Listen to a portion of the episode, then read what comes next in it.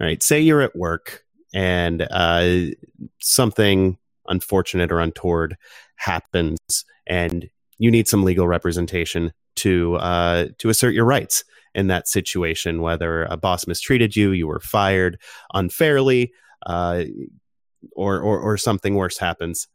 Ben, in the District of Columbia and Northern Virginia, you know who to call, right? Yeah, you call the Ehrlich Law Office because you have rights. That's right. And your rights matter. And you deserve to be free from harassment and you deserve to work. The Ehrlich Law Office handles workplace discrimination. They do civil rights. Uh, if you have a wage theft issue, they are there for you. If you have uh, a separation from your employer that you want to to get down on paper and you're dealing with a, a non-compete clause or or something to to that effect. If you uh, if you feel like your civil rights have been violated by a local government, call the Ehrlich Law Office. Uh, if you want a free consultation, tell them we sent you. Go to ehrlich law office dot com slash filibuster.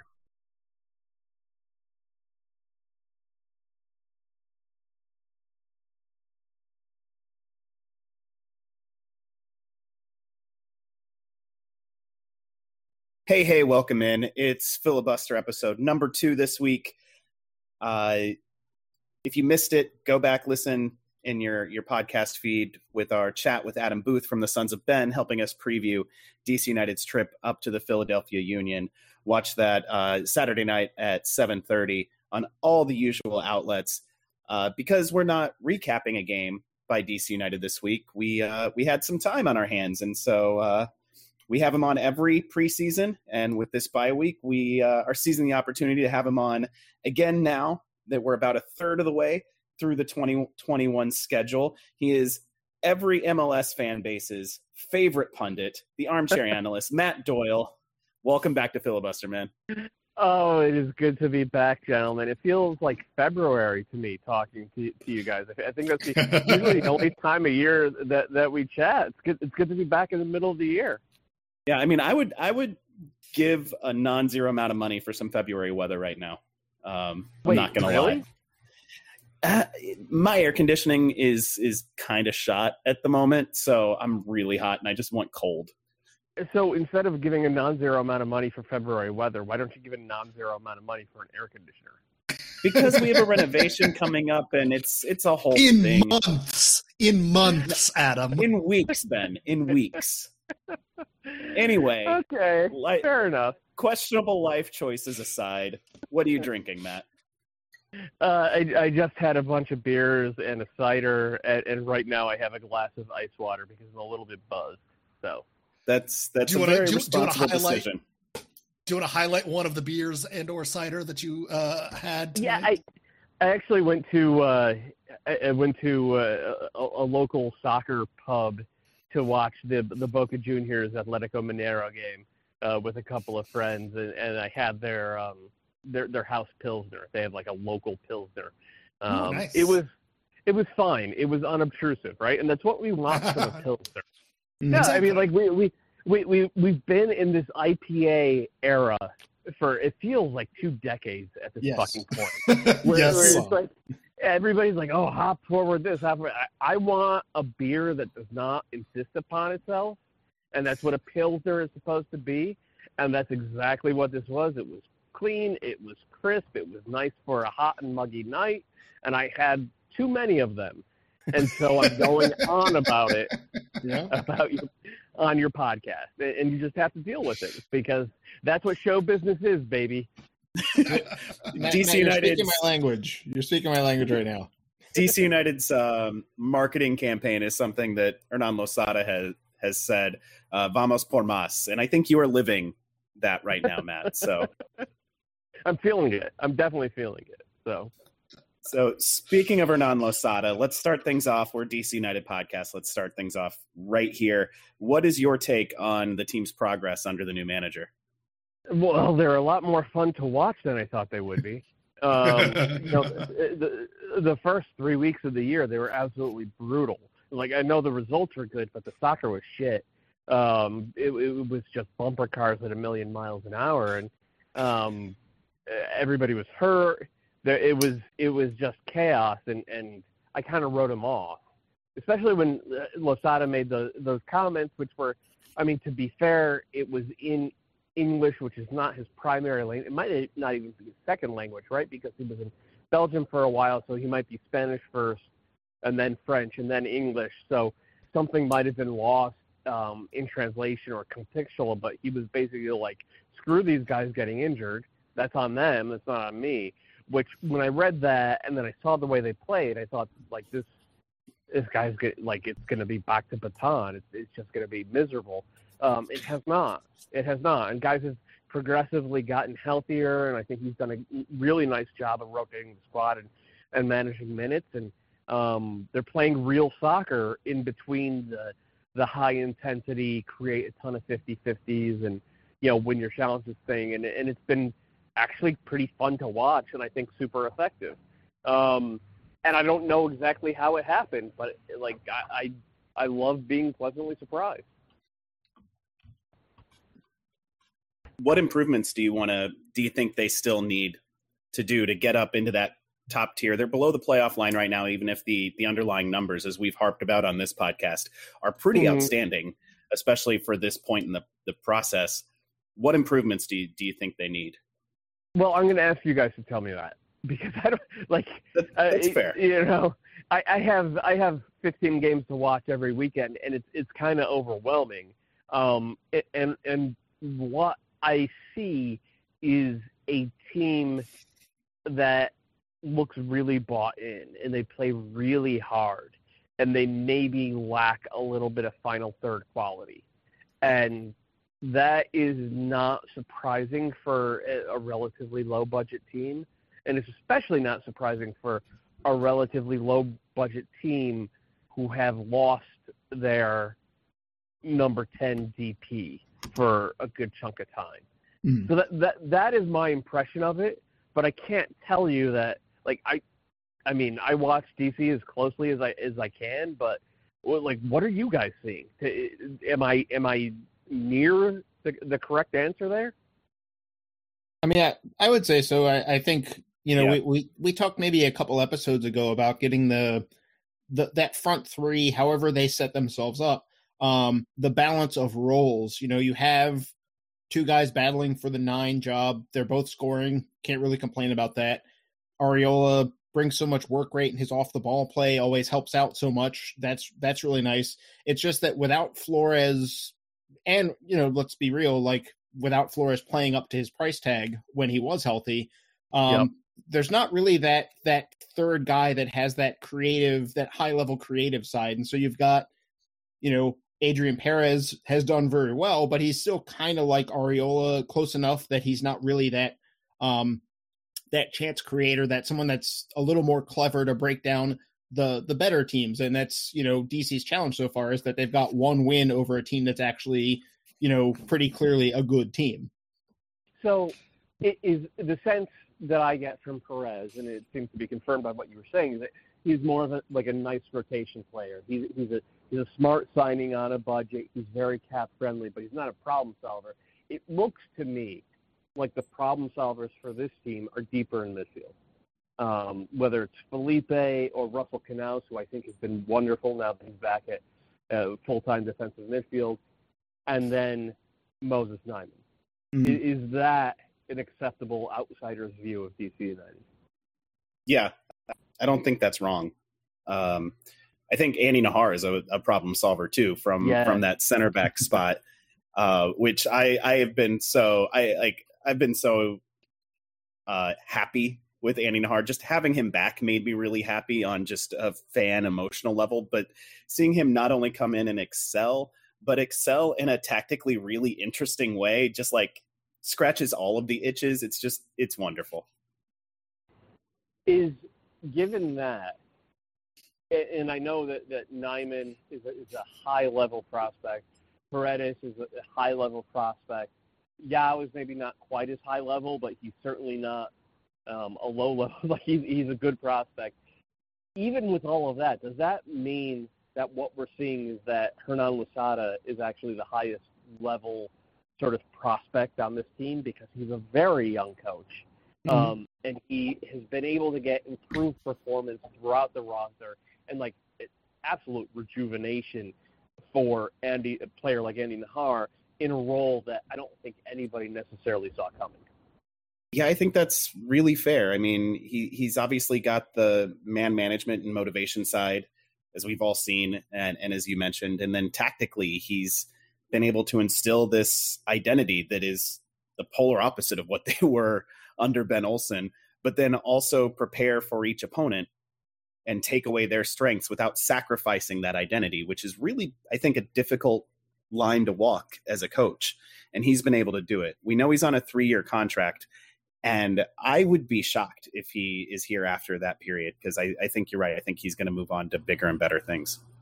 Big thing well, and I think me, he's wait. Let me let me interrupt here. Let me ask you about that identity, right? Because D C United twenty-five years ago, D C United in the glory days, even D C United in the mid-aughts was about possession.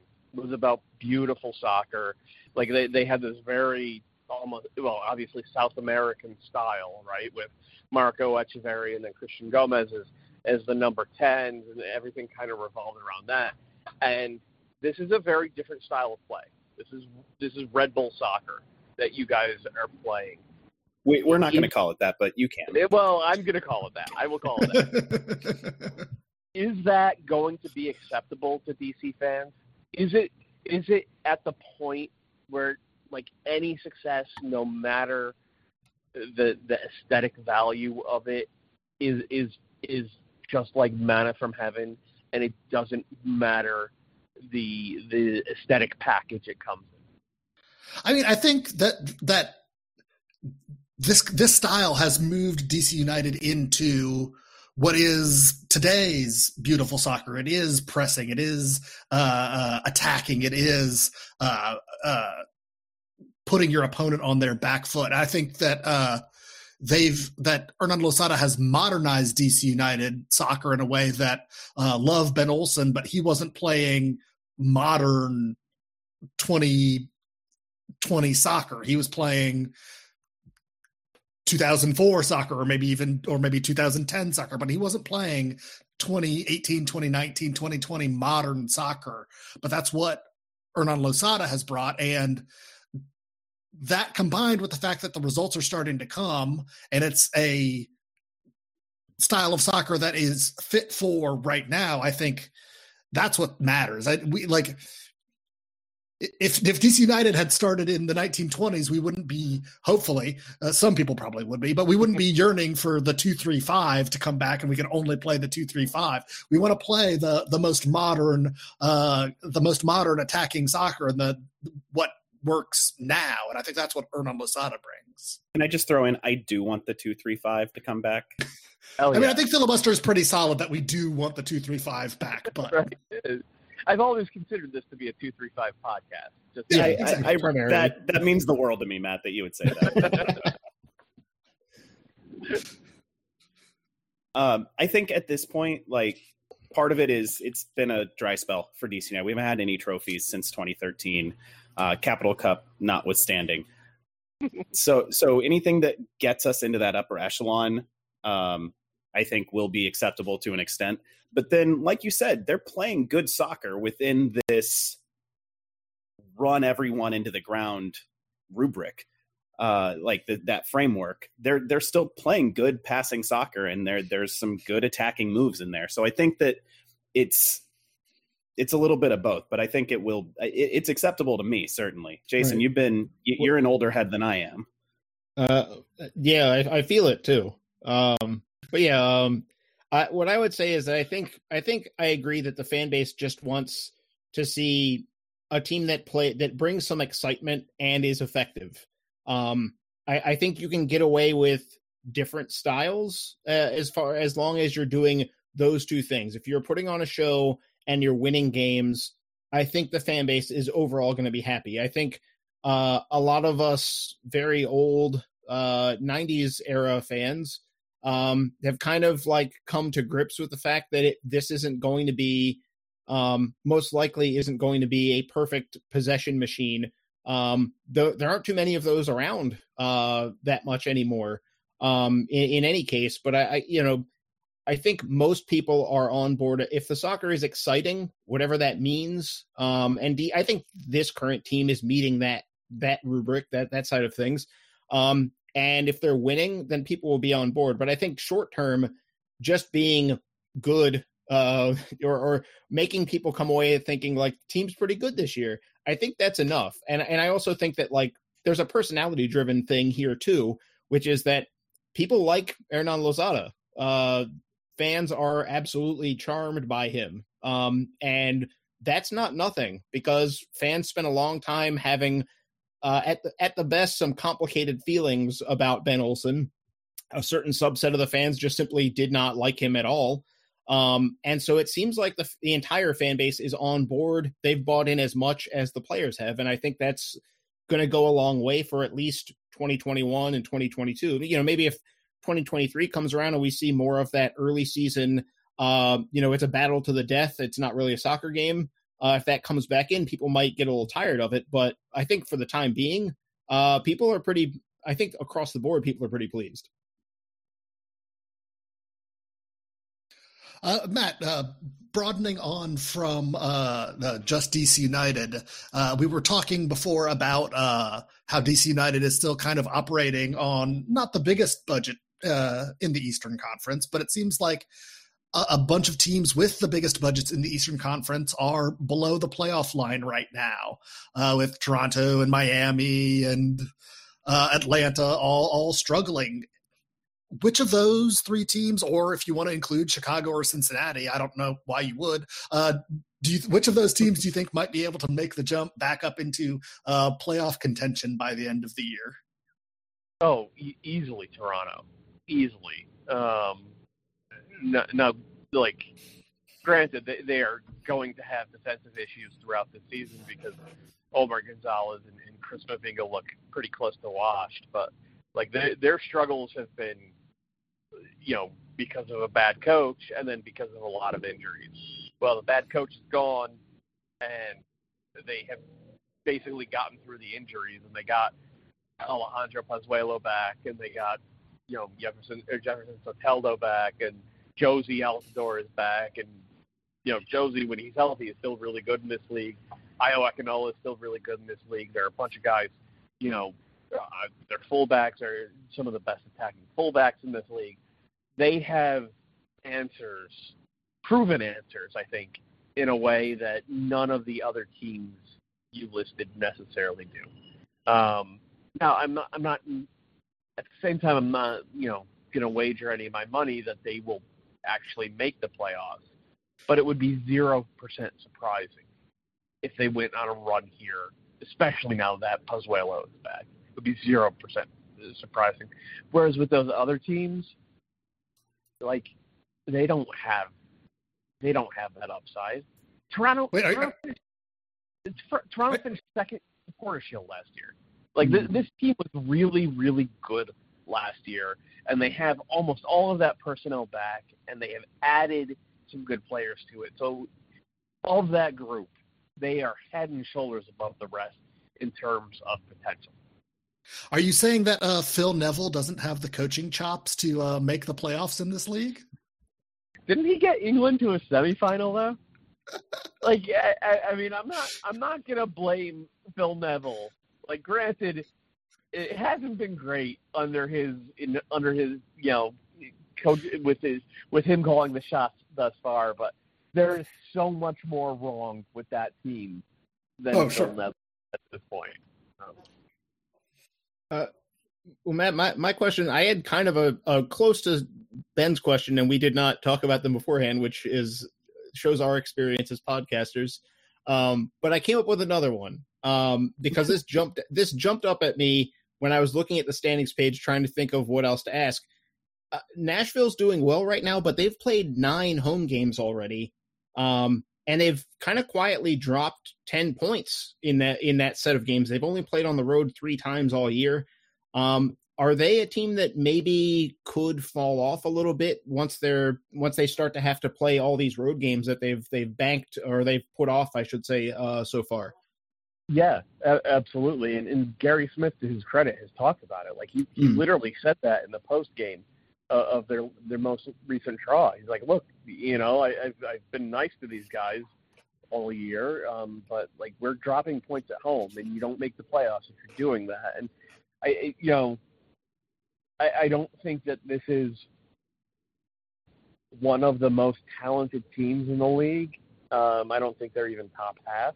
Even after having signed Ake Loba, a seven million dollars striker from Monterey, um, like, I, I don't think he solves a lot of their problems. But at the same time, they might benefit from going on the road because with, with desperation, because mm. they are a team that last year made the playoffs and they made a run in the playoffs by playing desperate and resolute defensive soccer. Um, so it could be one of those weird M L S things where getting away from home actually benefits them to a degree. But mm. they are, it, it is, it is also very much one of those things where they are nowhere near as good as their underlying numbers suggest they are, um, because they have been playing from behind in just about every game. And when you play from behind every single week, you're going to rack up a lot of shots, a lot of expected goals, you know, a lot of shots on target. And that's what they've done. They are nowhere near that good. And I think maybe they know it at this point, and that might be the path they need to actually make the playoffs again. Um, but all of the teams above the playoff line in the Eastern Conference, mm. I think they're the ones who are most likely to drop. Does that include, let me uh, follow up real quick, even even with Montreal having jumped up there uh, recently? Oh, shit. Montreal above the playoff line? Never mind. I was I was surprised, too. Okay. Montreal is most likely to drop. Like, no, like, no, no, like, disrespect to them. They, like, Wilfred Nancy has done a really good job. Um, but I, like, that's not a playoff team. I will be shocked if that's a playoff team. So if they're, if they're above the line, that means Columbus are below the line, right? Yep. Correct. Yep. Yep. Yeah. Yep. The team, the, the first few yeah, teams Columbus. below the line right now are Red Bull, D C United, and, and Columbus, I think. Yeah. Like, those are all, those three teams are all more likely to make the playoffs than Montreal is. So, so what has been the, the most surprising thing to you one third of the way through the M L S season? I mean, Seattle setting a new record for games unbeaten um, from the start of the year. Uh, doing it, obviously, without Nico Lodeiro, and then now without Stefan Frei. Um, doing it with some style. Now, granted, this is not twenty nineteen L A F C or twenty seventeen Toronto in terms of, you know, aesthetic enjoyability, but, like, this is, they're playing really good soccer. Um, Seattle doing that is, that's a big surprise. And I, it, it's become, I've gotten so used to it over the last three months because they've been, they won right out the gate and they, they just kept winning all year, that it, it almost started to take it for granted. And I didn't want to make sure that I don't do that, because this is like week after week after week, they're putting in playoff-level performance in terms of energy and, like, defensive resoluteness and all those little things that are very easy to miss or to take for granted during the regular season. Seattle's doing that. Um, and they need to do it because they don't have Lodeiro and they don't have uh, Stefan Frei. And that's not even to mention the fact that Gustav Svensson, who's been so, who was so key for them for four and a half years, he's gone as well. Um, anybody who says they saw this coming from Seattle is, is a freaking liar. Uh, and th- that has been that has been the, the biggest surprise. So Toronto being at the complete other end of the, of the standings, that's a big surprise as well. I mean, it's been really out of character for Seattle too, right? Like, they, they famously were a team that would just kind of muddle through the first half of the season, turn it on, and then fly into the playoffs, right? And now they're setting records for the best or the longest unbeaten start in league history. Yeah, it, it's and it's it's great to see. And is it uh, kind of sorry about that, but uh, you know, in, in part because like like Brian Schmetzer has been receptive to the criticism. Like Brian, there there have been two real legit criticisms of Brian Schmetzer over the past five years. One is that he has never coached the team to a complete regular season, and two is that he, he has never really developed any of his young players. And now the, the Seattle team, like, you know, unbeaten in thirteen to start the year and loaded with homegrown kids who are all, like, filling in admirably to the point of winning starting jobs for these long-time grizzled veterans in Seattle. And it's I I, I understand why why fans around the league don't necessarily love that. Um, But as a neutral, this is what I want to see. This is this is exactly what I want to see from all our teams. This commitment to being great every single week in the regular season, and this commitment to, to building through the academy, because I honestly believe those are the two things that we need in order for M L S as a whole to climb the ladder as a league and become one of the very best leagues in the world. Well, Matt, I, I, I'm going to bring it back to the Eastern Conference, because, in part because D C almost never has to play any of these teams in the West, and, and to a certain extent, I feel like I'm watching an entirely different league when I watch, you know, the Galaxy play the Rapids. I'm like, oh yeah, the Galaxy and the Rapids. Um, teams we, we might never get to play again, it feels like. Um, but I, I'm bringing it back to the East because I, I, I, I kind of want to know, like, big picture. Um, the Revs are leading the pack. They're three points ahead. They have played thirteen, so they've got at least the one extra game on everyone, some cases two games extra. Um, do you see any – is there anyone in the East that you think has a better than average chance of catching up to them by the end of the year? Um, I don't think they're head and shoulders better than everybody else in the East. Mm. They, you know, they, they are – really susceptible to um, to not having their their first eleven, and we saw that this past week when they lost without Matt Turner. Like Brad Knighton just gave Toronto two goals in that one. Yeah, uh, that was a rough one. That was a rough one from him, and Bruce Arena let him know it. Yeah. But like, yeah, I, I think of it more in tiers, whereas mm-hmm. like the Revs and Orlando City and um, probably Columbus, even though they, they've really been scuffling along, and N Y C F C, even though they have dropped games that they shouldn't. I think that's the first tier mm. in in the Eastern Conference. And that second tier, um, oh, in Philadelphia as well. So it's a five-team first tier. And then the second tier, that's where you find like the Red Bulls and D C United, um, you know, a few other teams as well. Uh, Toronto could probably climb into there and maybe has the potential to climb up to the first tier.